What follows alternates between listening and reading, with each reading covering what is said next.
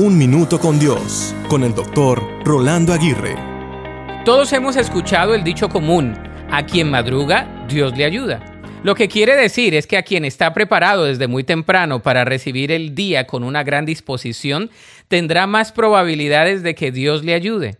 Aunque suena muy real y cotidiano, yo no creo totalmente que entre más temprano nos levantemos, Dios nos va a ayudar más aunque suelo levantarme temprano, sé que la ayuda de Dios no depende de mis hábitos de sueño, ni siquiera es en base a mi comportamiento, porque de ser así, no me ayudaría en muchos momentos. Su ayuda viene porque Él desea ayudarme en los momentos que más lo necesito.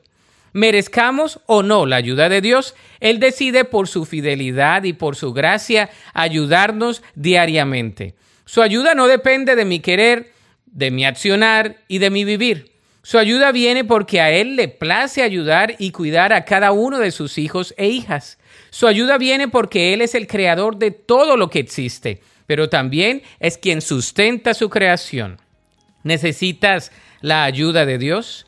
Clama a Él. Estoy seguro que aunque no madrugues, Él te podrá ayudar.